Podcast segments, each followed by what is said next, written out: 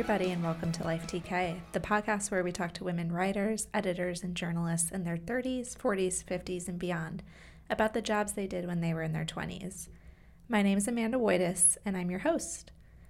We're doing housekeeping up top again, so I can remind you that if you haven't already, please follow the podcast on Twitter at LifeTK Podcast and on Instagram at life underscore TK. Subscribe to my newsletter by going to lifetk.com scrolling all the way down to the bottom of the About page and clicking Updates. Okay, now for the good stuff. Vanessa Grigoriadis was one of the first writers I reached out to when I was starting Life TK. She's a contributing editor to the Times Magazine and Vanity Fair, and was for years a staff writer at New York Magazine, which is mainly how I know her from reading that publication. Vanessa is one of those people who anything she writes, I'm going to read it. Her pieces are full of detail, pop culture, and youth culture references that I love and immediately identify with. And she's funny. She's an expert profiler, probably the best profiler in the country. And one of my favorite pieces from her is her profile of Karl Lagerfeld, which won the National Magazine Award in 2007. The National Magazine Award, by the way, is the highest honor a magazine journalist can win. The piece is called Karl Lagerfeld, Boy Prince of Fashion. So I said that Vanessa was one of those writers who, whatever she writes, I'm going to read it. And lucky for me, she just published a book called Blurred Lines Rethinking Sex, Power, and Consent on Campus. Please go buy and read it. And trigger warning because we're going to be talking about consent and assault here for the first few minutes of the interview. I thought this would be sort of a hard book for me to get into because of the subject. But it's so engrossing. Vanessa spent nearly three years investigating the issue of sexual consent on 20 college campuses across the country, interviewing 120 students and 80 administrators and experts, and weaving together their stories. You might think, like I did, that consent is a pretty black and white area, but this book really challenged me to think about that with all the different stories Vanessa reported. I kicked off this interview a little differently by asking her to talk with me at a coffee house in Brooklyn about the process of writing Blurred Lines. So, for those of us who don't ever do like long form, like how do you even begin to tell that story? You did a cover for New York mm-hmm. Magazine. Yeah. And then did you decide like, hey, there's enough material here to do a book? Like how do you even get started on that? Right. Well, I think, you know, I've been a long form magazine writer for a long time, for almost 20 years, um, since I graduated college from Wesleyan um, mm-hmm. in the 90s. And to write a book, you know, it truly is a different, very different experience than writing a long form magazine article. It's incredibly different than writing tons and tons of short form magazine articles. I think one of the kind of sad parts of the loss of long form um, is that a lot of young writers are essentially in factories just churning out um, short blog copy, right? And that's not going to get them any nearer really to writing long form. And it's not going to, definitely, it's not going to get them any nearer to writing a book, yeah. right? Unless they have that motivation to do that on their own, right. which some people do. But you know, other people need the kind of on-the-job experience that is not um, as available now. So, um, for me, you know, thinking of a book topic was really challenging.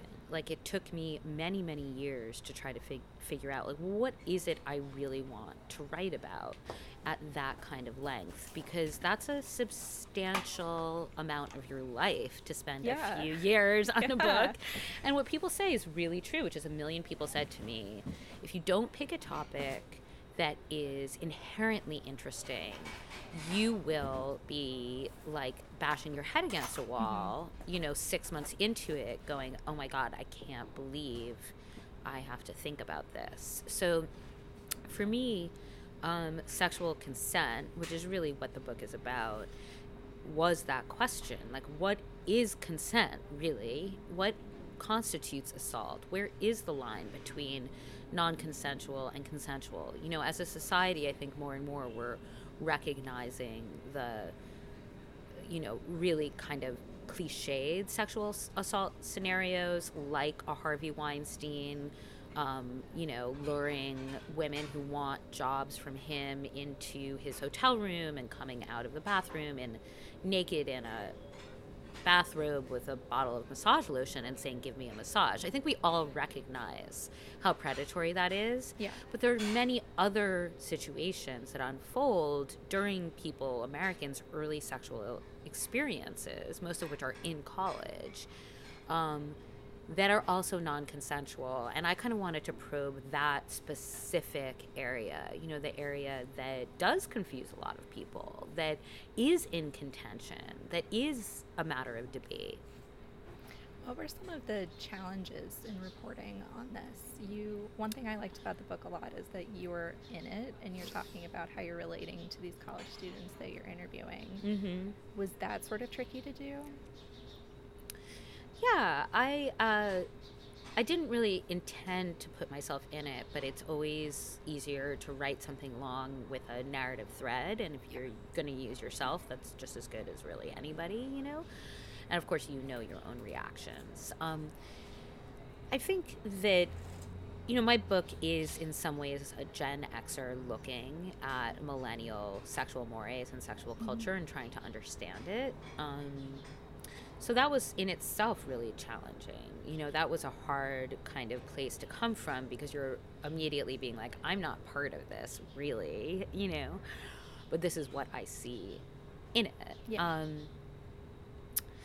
you know, it's also just really hard to report on sexual assault because you don't want to hurt anybody's feelings, because you don't Right. want to misreport what they're telling you. You know, there's nothing worse than having your sexual assault uh, story butchered by a journalist and written in a way that doesn't reflect your experience at all. You know, but at the same time, a journalist is necessarily like an intermediary. You know, they're never going to tell the story that that that subject really wants to have told. It's always Right. going to be slightly different. You True. know, so negotiating that was really hard. Were you worried about um, I think it would be hard to like synthesize someone's story in Mhm. like a paragraph or 2 or a Mhm. page or two. Like how did you kind of navigate that just from Yeah. Yeah, because there's a lot of stories in the book that are told Right. very in a very like kind of truncated form, Right. right? They're they're just there kind of to make a point. Yeah.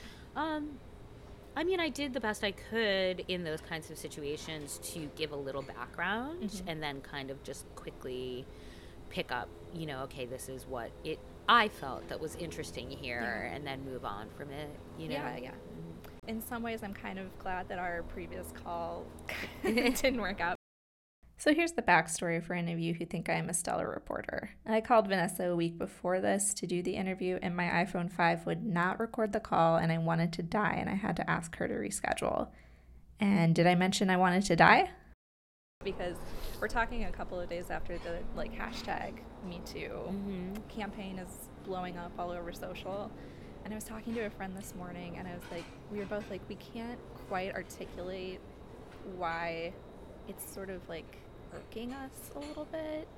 And I think on the ride over here, I was thinking more about it, and I think it's almost, it's kind of what the, it's the opposite of what you did in this book, which is that it's like very general and a lot of people are chiming in but i think it sort of loses the nuance And what you did so well was capturing um, different experiences but like very detailed Mhm. um, i was wondering if you have any have you been kind of following that Yeah, I have been following it. I mean, look, it's really the situation with women and speaking out around this is really complicated. Yeah. You know, um, first of all, it's great that people feel that they can speak out, you Yeah. know, and that certainly is changing the situation as on the ground as we know it right now. Like, in terms of what guys are thinking about today, just mm-hmm. today. October, whatever, 2017, there are more guys today probably thinking about sexual assault than any other day, you know, other than when the Harvey Weinstein story Yeah. first broke, right? Because of the Me Too hashtag. I think it, it's also true that, you know, in order to create some change and create new rules and boundaries and a new kind of sexual ethic, we have to be more specific about what it is that women are so offended by. Yeah. And I'm not talking about like sexual harassment in the workplace, which we all kind of know is offensive, Right. or even street harassment, which, you know, I think some light has been thrown on that. Mhm. Um, you know, specifically, I'm talking about sexual assault and what it is that's happening in an environment like college that's making women so unhappy, even if it doesn't hew to the kind of Harvey Weinstein precepts of this guy's a serial predator, Right. right? Yeah. Who has this perversion and just keeps doing it to all these different women, you know, because there's something else out there that's not just that, that women are speaking to, Right. you know? Yeah. Okay, like I said, please go out and buy Blurred Lines, give it to a friend to read. It's masterfully reported, and you will not regret spending time with it. It was definitely the smartest book I read in 2017. On to what Vanessa was up to in her 20s. What were you up to in your 20s? In the press packet, I read that you said a series of random events landed you a job at New York Magazine. You know, I went to Wesleyan University in Connecticut, which is a really kind of progressive school, um, like very much like UC Santa Cruz or Bard or Evergreen, something like that. And um, when I graduated, I didn't know what I was going to do. I really had no idea. I was acting through a lot of college um, in musical theater and different plays. And I thought, like, well, maybe I'll be an actress, or people always have told me I was a great writer. Maybe I should be a writer. Um, maybe I'll be, I like to travel. maybe I'll be a travel writer for Frommer's, or maybe I should go to anthropology graduate school. Like, I really had absolutely no idea. And then I hit upon this idea oh, I could work in a magazine. And I never even read magazines growing up. I barely, you know, was aware of anything except for like Vogue, you know, um, the New Yorker. Um, I did read newspapers, and my parents were news hounds, and I was into like politics and learning about stuff through the newspaper. But um, I ended up getting an internship at New York Magazine, and I stayed for one day because it was so awful. uh, I thought it was so dumb. They had me like cutting um, the gossip column out of the New York Post and Yeah. the Daily News, and then like putting it in a binder, Mhm. like gluing it onto pages and putting it in a binder so that they could keep it for reference for their regular gossip column. You know, because this was like pre-internet, so you had So to do things like this? cut things out and put them in a binder. 1996. Okay. So, you know, and I just said, like, no, this is dumb. I'm not going to do this. So I left and I started to, um, I was reading scripts for a film company. Um, you know, you get like $150 to read a script and do coverage, basically give like a two page, you know, report on whether Okay. you thought the script was good and if, you know, it should be pushed up to the next level if somebody who was Okay. like a little bit higher paying to see if the film company was interested in producing it. Yeah. Um, so that was my job. And um, then I bumped into a woman who worked at New York Magazine on the subway. And she said, Oh my God, you know, I was going to call you because we just got a job. And do you want to come in and interview? And I said, Oh, well, okay, real job, not like a free internship. Okay, well, maybe that I would do that. Yeah. So I went in and I got hired like on the spot. Um, I think I started like two days later. Um, and that was it. And then I stayed there for, you know, 18 years or something crazy. Do you recall any stories that you were assigned or that you wrote in your 20s that were particularly like, you know, either like teaching moments or Yeah. one that you were just like so over the moon with? What was kind of that like that first one where you felt like, yeah, I'm hitting my stride? Well, okay. So I started, so I was an assistant. I was answering the Mhm. phones. And then I would write little pieces like for the best of New York, like best pizza, something like that. Um, and then I got the job of doing the classical music listings. Mhm. And then, and I had to pick the party photos. Um, from like all the premieres and openings of boutiques, etc., from around the city, and then I also had to write like 500 words of copy to go along with those party photos, like a kind of like, you know, New York Times Sunday Styles Yeah. level of copy, Okay. right? Just like this is who was there. It was interesting because of X. This social trend was clear by the footwear these people were wearing, whatever, Yeah. you know. Um, so that was my kind of junior job. And it was a really cool job because I got to go to every party in New York. I was let in every place. Um, every like Harvey Weinstein Miramax premiere, you know, I was definitely like one of those journalists. So they're talking, there are all these journalists where you, he was just nice to them. They did his bidding. Like I don't know if I did his bidding, but I was you meet him? definitely like, oh yeah, I met him many Okay. times. I mean, I, I don't I- don't know. I mean, he never paid me for anything. I never got like a I never got one of my stories developed by him Yeah. so that I would write nice things about him in a magazine. But um, he definitely treated reporters nicely um, and treated them as equals. Um, which is a lot more than you can say for a lot of other people who are involved in the film business, you know, because the film business really is pretty allergic to Mhm. journalists and really despises, in some ways, journalists. Um, so then I ended up, I saw these girls who were women who were like 20, let's say five or six, and I was like 25 or six. Um, at the doors of all of these parties, and they were holding these clipboards, and they had like little kind of like ear mics, and they would tell me if I could go into the party or not. And I was like, who are these people? This is just fascinating. Who are these women with these clipboards? They're publicists. Oh my God, this is so interesting. And so, like, in the most naive fashion, I was like, I think I'm going to write a story about these people with these clipboards, you know? Yeah. And so I wrote this story called Power Girls that was about basically like the takeover of New York publicity by mm-hmm. a really young group of publicists who were kind of like I mean look it's not that different than what's happening today where there are like influencers and then there's the people who round up the influencers and then start like a little company of influencers mm-hmm. right and like publicists are, were essentially paid influencers. They were just paid to. Nobody cared about the publicists back then. Everybody cared about the celebrities. So they were paid to give the handbags to the celebrities and the socialites. Um, and I guess you could say any other random hip person who could be called an influencer, you know, and then get a picture of that person and make sure it got put in like Vogue Right. or Elle or someplace where other people could be like, oh, that girl's so pretty and she's carrying that Coach handbag. I wish I had a Coach handbag, right? So it's the same game Yeah. that's being played today. It's just gone through a lot of iterations, and now, you know, you don't have to be within one of these big, like, kind of companies Right. to, to do it.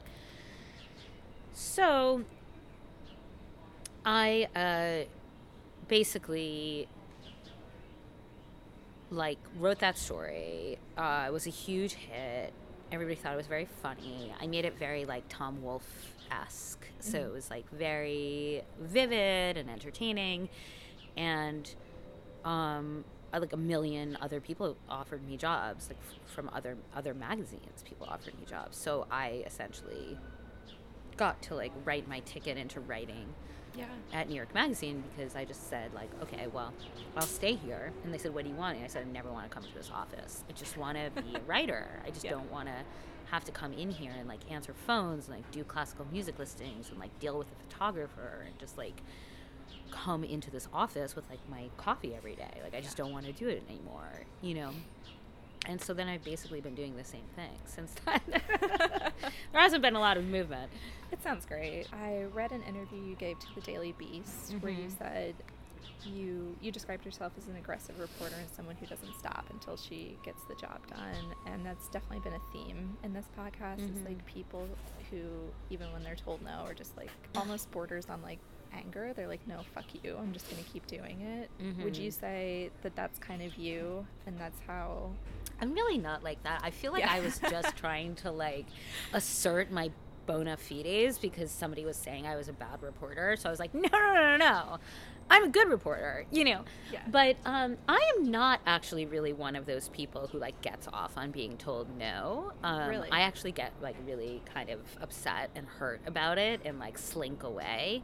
But I am a, like a workaholic, Yeah. and I research things to death, and I Mhm. report things to death, and I'll call like this person and then the next person and then the next person and like waste tons and tons of time hunting and like figuring out like tiny little fact details you know but in terms of like you know i don't like call myself an investigative reporter even though i kind of could because i Yeah. do know how to do that um, and I do use those skills in some of my stories, but like really, that's very far from you know the kind of work that I enjoy doing, which is like very observational reporting. Like I would just love as a reporter to just be invisible and be able to just like eavesdrop on any conversation and you know get into any phone call and just listen in and you know you're right. There are some people who, you know, wake up in the morning and they get their coffee and they, like some reporters, and they have a list of like, you know, 30 numbers, they're important people they're about to call for their article, and they just can't like wait to get to it. That is not me at all. I mean, I will put that off. I will put those calls off all day if Yeah. I can, you know? Yeah. That's interesting. Well, it's good to know that you can still be really successful without having because women would tell me that and I'm like, I am not well you have like to be either." you have to be some kind of aggressive Yeah. like even if it's not that you have to be aggressive with your phone calls you Mhm. have to be aggressive with like my whole thing is like protecting my time Yeah. and making sure that like i get really good time with the person that i'm Mhm. interviewing and they're really ready to do the interview and um they're like enthusiastic and excited about the questions and making sure the questions are kind of different so they're not the same ones they've heard and Yeah. like um, picking up all the kind of atmospheric details that I can while the interview is going on. Like, I mean, I have a whole bag of tricks that are related to like making sure the story doesn't slip through my hands yeah. but it's just the phone calling part of it is just not that's that one is not really me Yeah. yeah, Yeah. that one is not really me Do you have any other interviewing tips or tricks? i mean my number one trick is just to have questions that other people don't have. Like there's nothing worse um, for somebody who's being interviewed than like just having to answer the same batch of questions but also you know kind of know when to back off because i think that some people get too aggressive with their questioning and it actually makes people shut down. Yeah. you know you're there to have like a you're going to get many more bees with honey than you are the other way What would you say for you was sort of the biggest challenge of your 20s? I feel like when I think about 90s media compared to today, like, compared Yeah. today, I would much rather feel like you lived we lived such nice lives to a yeah, it was so great we got paid so much money and we like hung out and we just did our work and it was like so easy we only had to write like one thousand word article a week or something and like no one gave a shit about video. I know. No one was trying to get you to pivot to video. nobody was pivoting to video Did you and ever nobody was talking about podcasts and I do like podcasts. Yeah. Video, I could, I could like never. No, but it wasn't like, hey, can you do these six extra things on top of the article? Yeah. Hey, could you just blog about this same topic? Can you just plus tweet the until article? Yeah. Right. My favorite story about the glory days of magazines came from my last job when an editor told me that when Photoshop first started being used in the early 90s, the art director wanted to try it out just to see what all the hype was about and spent thousands of dollars photoshopping a second potato on the cover of the magazine. What the actual why couldn't I have graduated in the late 80s? So I don't know. I mean, I I definitely think. I mean, everybody I think agrees that the high point for magazines in terms of like just the fatness of the business Yeah. and people living like high off the hog was that kind of like late 90s early 2000s period where there was a crash in the tech world, it wasn't like totally clear that tech was going to win, and the advertising rates were really, really, really high, and um, you know, magazines really mattered, Yeah. and they were the only way to get your message out, really. So there, you know, I I don't think magazines would be dying if social media hadn't started. I think it's social media that actually killed magazines. I think the blogging killed the newspapers.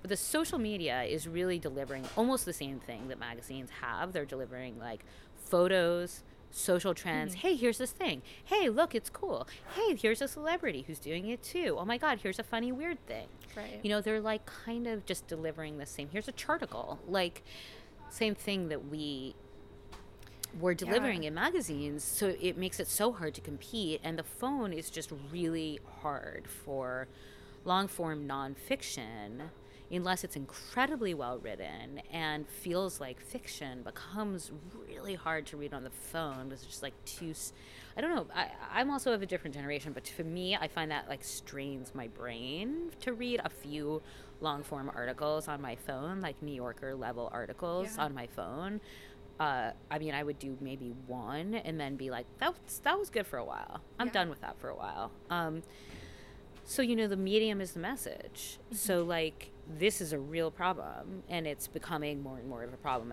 every day that goes on. You know, we are learning how what a deep, deep hole magazines are in. I mean, now it basically it seems to me like magazines are just chasing each other down the hill.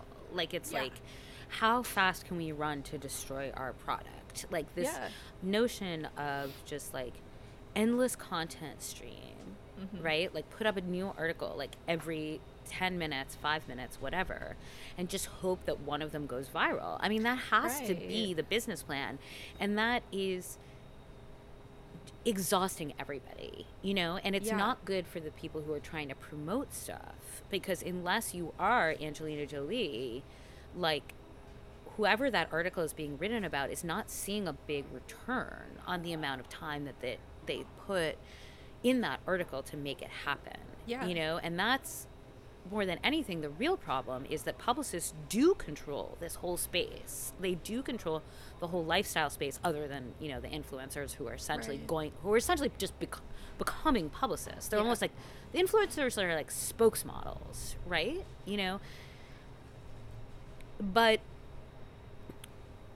like you know when it used to be that if you were getting a story in rolling stone um, even if it was an inside story like a subject was willing to spend a, a great deal of time maybe a few hours with the person you know i'm talking about an inside one page story. Okay.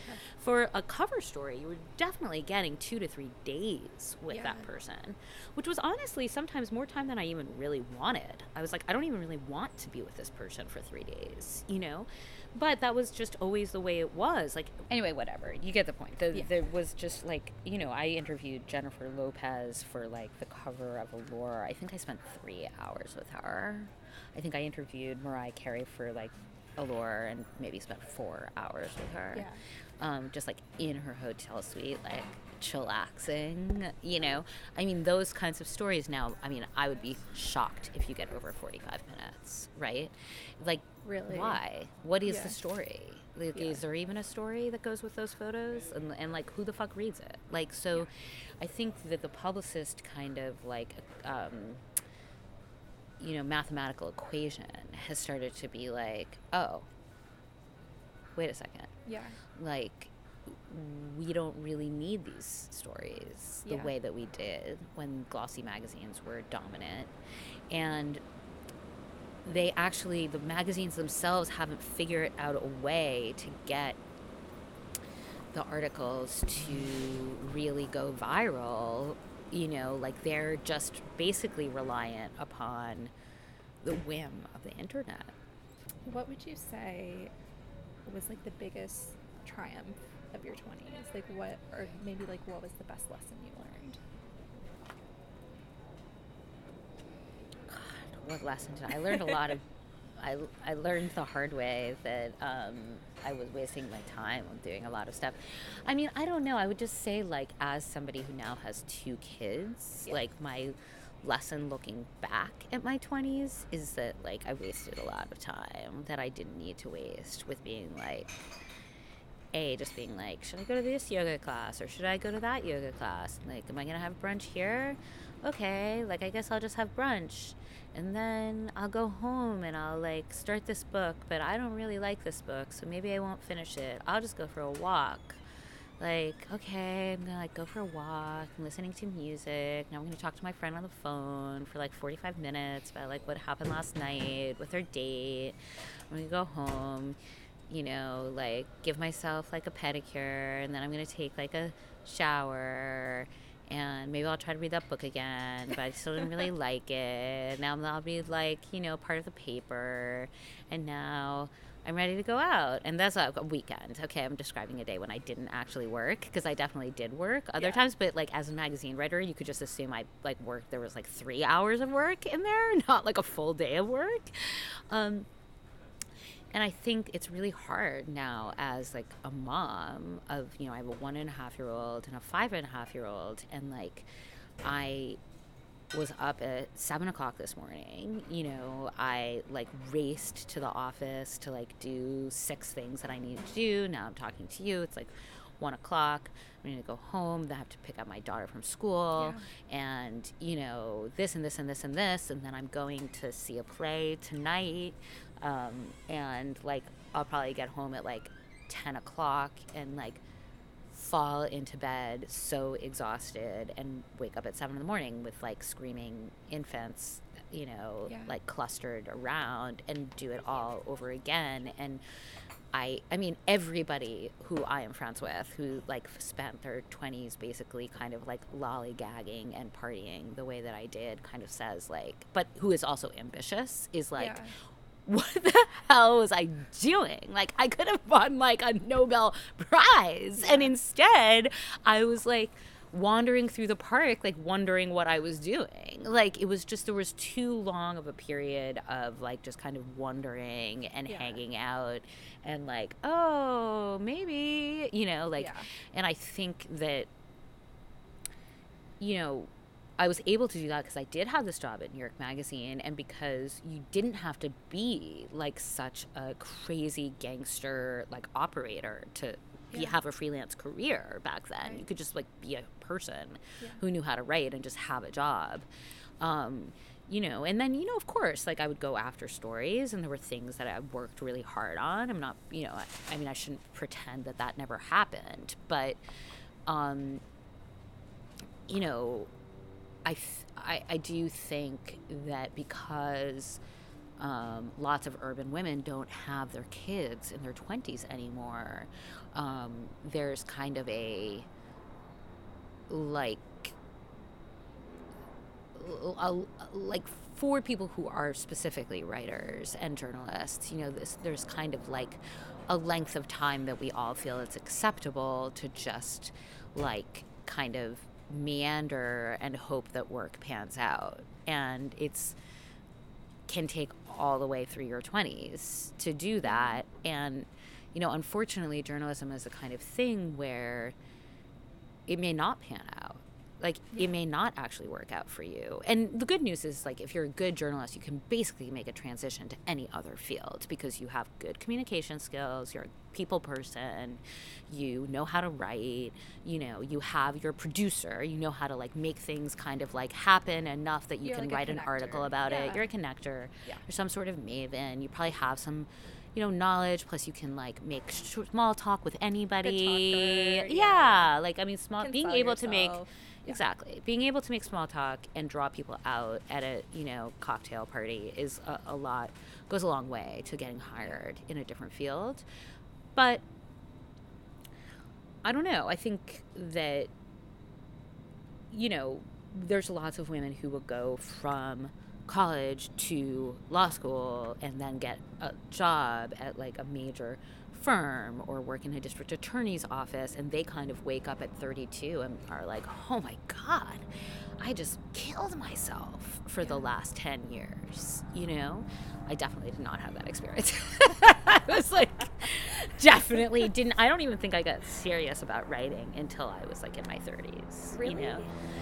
Well, I was so nervous that anything that I would say something wrong, or that people didn't like what I was saying, or that I would look stupid, and like I had such a hard time developing my voice, and you know, it's very different now because like back then you could really write really slowly and worry about every sentence and make everything totally perfect. Um, now it's like you have to be like a like a like a belly dancer or something. You just like constantly be shaking it and constantly showing off what you have. And so I think like it's almost impossible to survive now as a writer if you're not actually a good writer because you have to Yeah, do so much writing. Yeah, You and know, you're writing like a lot of things. Totally. And you have to be Yeah. funny. I mean, you Yeah. have to be on Twitter. I mean, I was saying to a friend of mine who's really got a great Twitter account, I was like, could you be my ghostwriter on Twitter? like, so that, like, I can promote my book because you're so funny. I just don't, I almost don't know how to do this. Like, it takes me either like a tweet just like comes to you and you're like, haha, that's so funny, and you write it Yeah. down, or it's like takes like a while, you know? You're like sitting there, like, okay, I can say it this way, I can say it that way. I mean, I don't have time for this. Yeah. Have, like kids to pick up at school. Yeah, you know, I'm not worried about like what my tweet is gonna be. Like I'm trying Yeah. to, you know, trying to like make my life work. Yeah. Um, That's something I've really had to like struggle with for this podcast. I'm horrible. I'm just really bad at social media. Like I worked, Mhm. I worked in print for Yeah. way too long.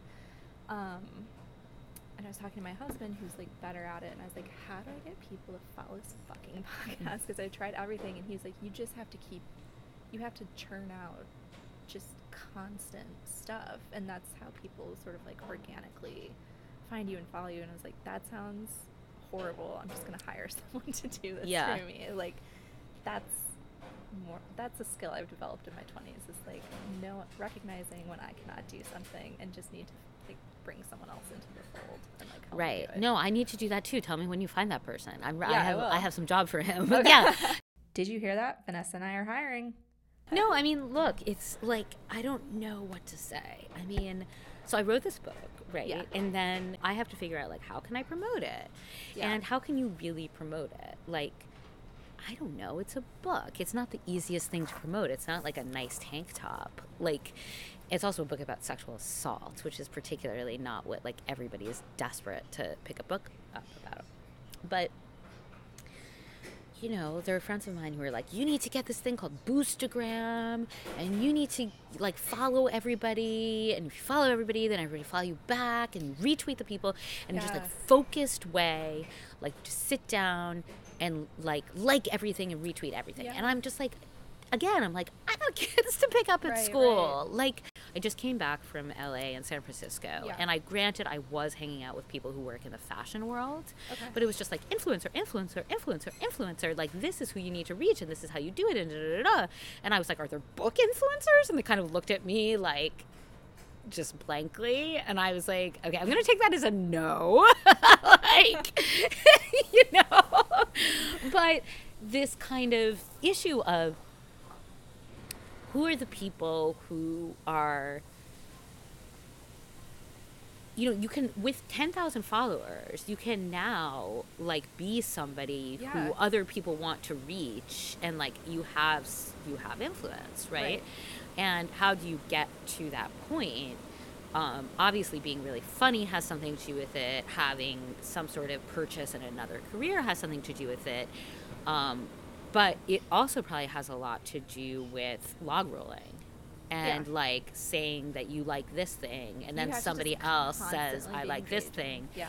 but like you know it's hard because on one hand i'm like yo that's gross on the other Yeah. hand like i had a couple of friends who had books come out the same time as me and they said like okay you post our books we post your books and that was great like because i like them they're great they Yeah. deserve as much like I mean, I can see where it would be crazy if there were if we're talking about like hundred books, and I have to go promote hundred people's Right. books. But like when you're talking about a few books Yeah. of your friends, like why? Of course, why wouldn't I want to help right. those people? And I was talking to somebody the other day who uh, is married to somebody who's a debut novelist. And I was like, well, this is what I think she needs to do. Because she was like, well, she doesn't know anybody, da da da. And I was like, she needs to get on her social media accounts. He was like, she doesn't have social media accounts. And I was like, she better start them. Yeah. And she needs to write like paragraph about some books that are coming out that she likes. Like get 10 books that have come out over the last year that are similar-ish to her book Right. and write like a really good nuanced analysis of that book and post it on her Facebook and tag the author in it. And he was like, she doesn't want to do that. Like, she hates Facebook and it just looks so obvious. She's just trying to suck up to that person. And I was like, no. Like, I don't know what you're talking about. Yeah. Everybody appreciates it. And you're telling me this woman is a great yeah. writer so she can do a little review Mm-hmm. of this book and make it sound really great and show off her writing skills in the process. I mean, if for anybody who's a debut like author, I would say get on that. Like immediately go take a picture of the book, put it on your Instagram account with a nice long caption of you describing what it is. And those authors who you do that for will be so appreciative of it. And it's only good for you because it shows that like you're a good writer and you have good taste and like yeah you don't do it for books that you think are shitty. You only do it for books that you think are good. Yeah.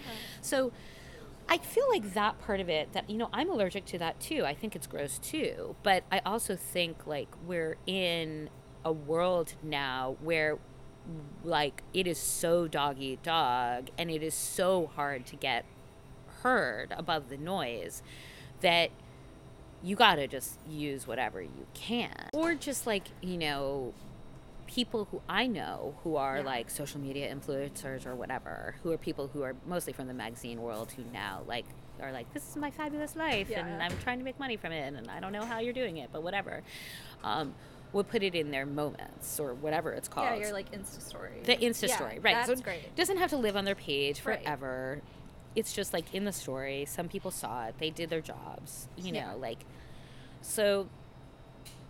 I mean, I I also want to try to harness that stuff because I want people to read my book. You know, because I'm proud of it and I think it's good, and I want people to actually read it. And it's really hard to get people to buy a book unless it you know just blows up and then becomes like a fait accompli basically. Um so yeah. So anyway back to what we were saying about how yes work harder. Lean in you know? Oh i mean look that, that's the sad thing is is that sheryl sandberg got so crucified but like what she was trying to say was not bad. Like you oh. should lean in. You should lean into your career because you lean into everything else. So there's no reason not to do that. And particularly like if you're going to end up having your kids in your late 30s or mid 30s or even your early 40s i mean i just had a kid at 42 like i had my first kid i think i was 39 when she was born. And that was not by choice you mm-hmm. know. I did get married a little not that late but i got married at 33 Yeah.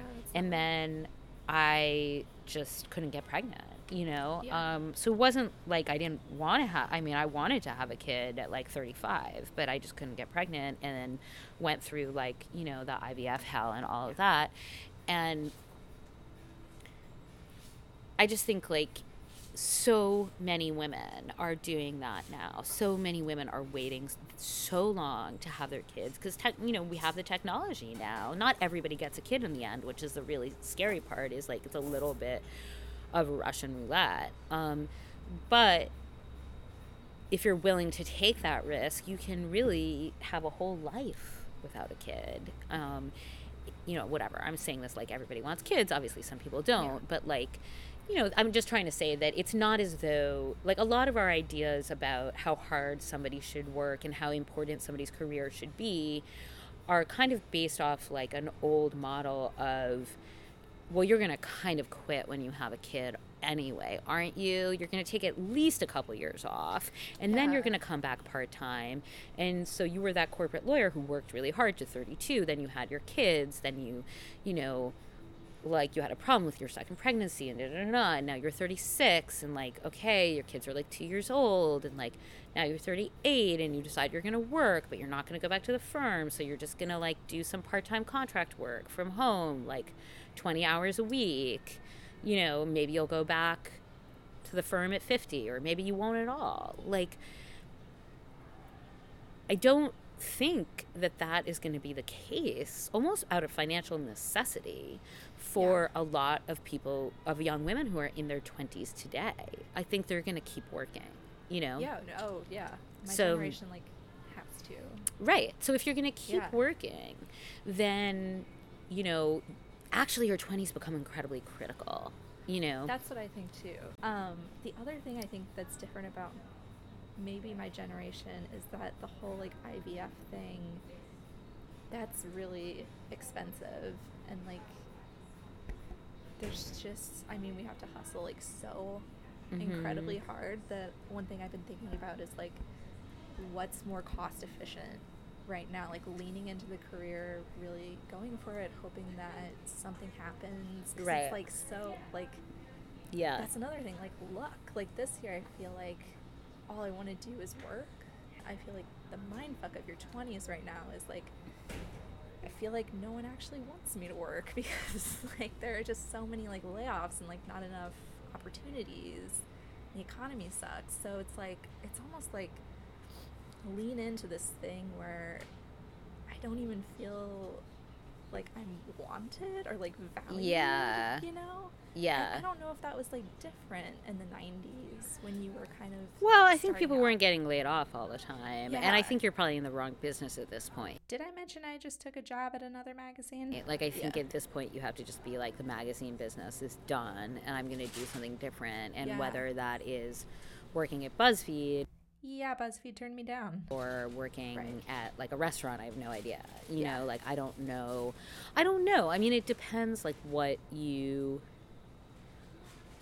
like really want to accomplish. I think you're Yeah. right that like look, I mean the problem with okay, so first of all, yes, IVF is very expensive, but it's also true that IVF can be covered by insurance. So it's up to you and the women that you know to insist to your employers that they cover IVF.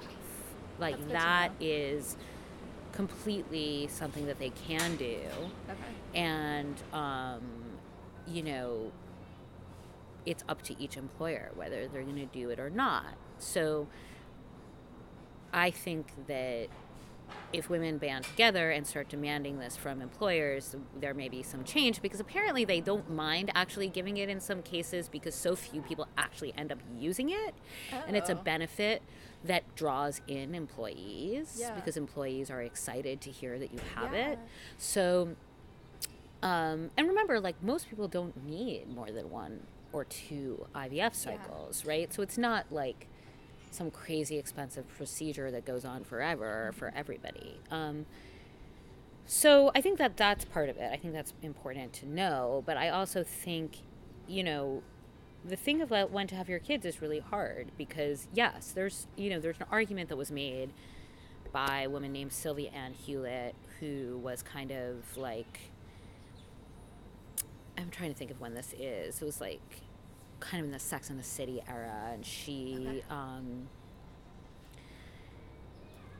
I think she was an economist at Princeton, and she put forth this argument that everybody kind of argued about and said she was wrong about, which was don't have your kids at, in your 30s, have your kids at 22. Because if you have your kids or 25, because you have your kids then, then you can get them up and out and to school, you know, because once your kid hits like five or six, you can basically go back to real life. Right. So let's say you have like two kids, okay, eight years, something like that. Um, and then just go into the workforce and have an uninterrupted career from basic for basically 32 or 33 through until you retire. And that will actually create a lot more power and a lot more income for you um, because you won't have this kind of, uh, you know, off track, off ramp or whatever they call it that, that a lot of working women take. Um, and then they try to get back on and they find they can't merge as quickly as they thought, right? So I think that um, that's like not going to happen because nobody wants to marry some guy they met like 24 because guys are really just Yeah. children at that age. Um, I think that the, you know, I wish I had been able to get pregnant at like 34 or 35 because I think that's probably more ideal. Because as you start to get towards 40, yes, it's much riskier. You might not end up with a kid, which would be a huge bummer. Um, and you then are like old. You know, like I'm tired. Like I'm really exhausted. I just don't have that much energy. I'm just like really tired. You know, I have these children. And so I just think it would be nice to be a little bit younger. I mean, look, when I, my, my son is going to graduate college. I'm going to be like 60 something years old when he graduates high school, you Yeah. know? So, um, so anyway, I- I don't think there's easy answers to any of that, but I do think that, you know, somebody said to me this weekend, like, you can't be in business with people who are broke because we were talking about magazines. And it's like, it's kind of true. Like, you're trying to, like, be in business with people who have no money. It's, like, Yeah. not a good, I don't know like, strategy. I keep trying to work for people yeah. who like I know don't have any money. Yeah, I know. like, oh, is there something that you're reading or someone you're following now that I should be reading? Anything Okay, really I will about? plug my friend's book. Oh, yeah, who was not do. she was not my friend before I read her book, but I love this book so much. And since we're talking about um, life in your twenties, feel Yeah. that it's appropriate. Okay. So there's this woman. Her name is Claire Dederer, and she lives in Seattle, Okay. um, in Bainbridge Island or something like that. And she um, wrote a book, and it's called Love and Trouble. And Okay. it's she's older than me. Um, I think she's in her late 40s or early 50s, and it's basically like she goes back to her journals of being a teenager and in her 20s and she's like i'm looking for my younger self here like where is my younger self and so she reads all of these journals and talks it's her memoir of her young life um, and she had like you know a pretty like bad like you know just kind of living on the edge but like fairly normal kind of Yeah. life it's really good i really Cool. like that yeah Okay, I'm gonna check that out. Yeah. Awesome. cool I want to thank Vanessa Grigoriadis so much for talking to me. Please go buy her book, Blurred Lines. It's fascinating, so smart, so well reported. I know you're going to like it as much as I did. Okay, that's it. See you next time.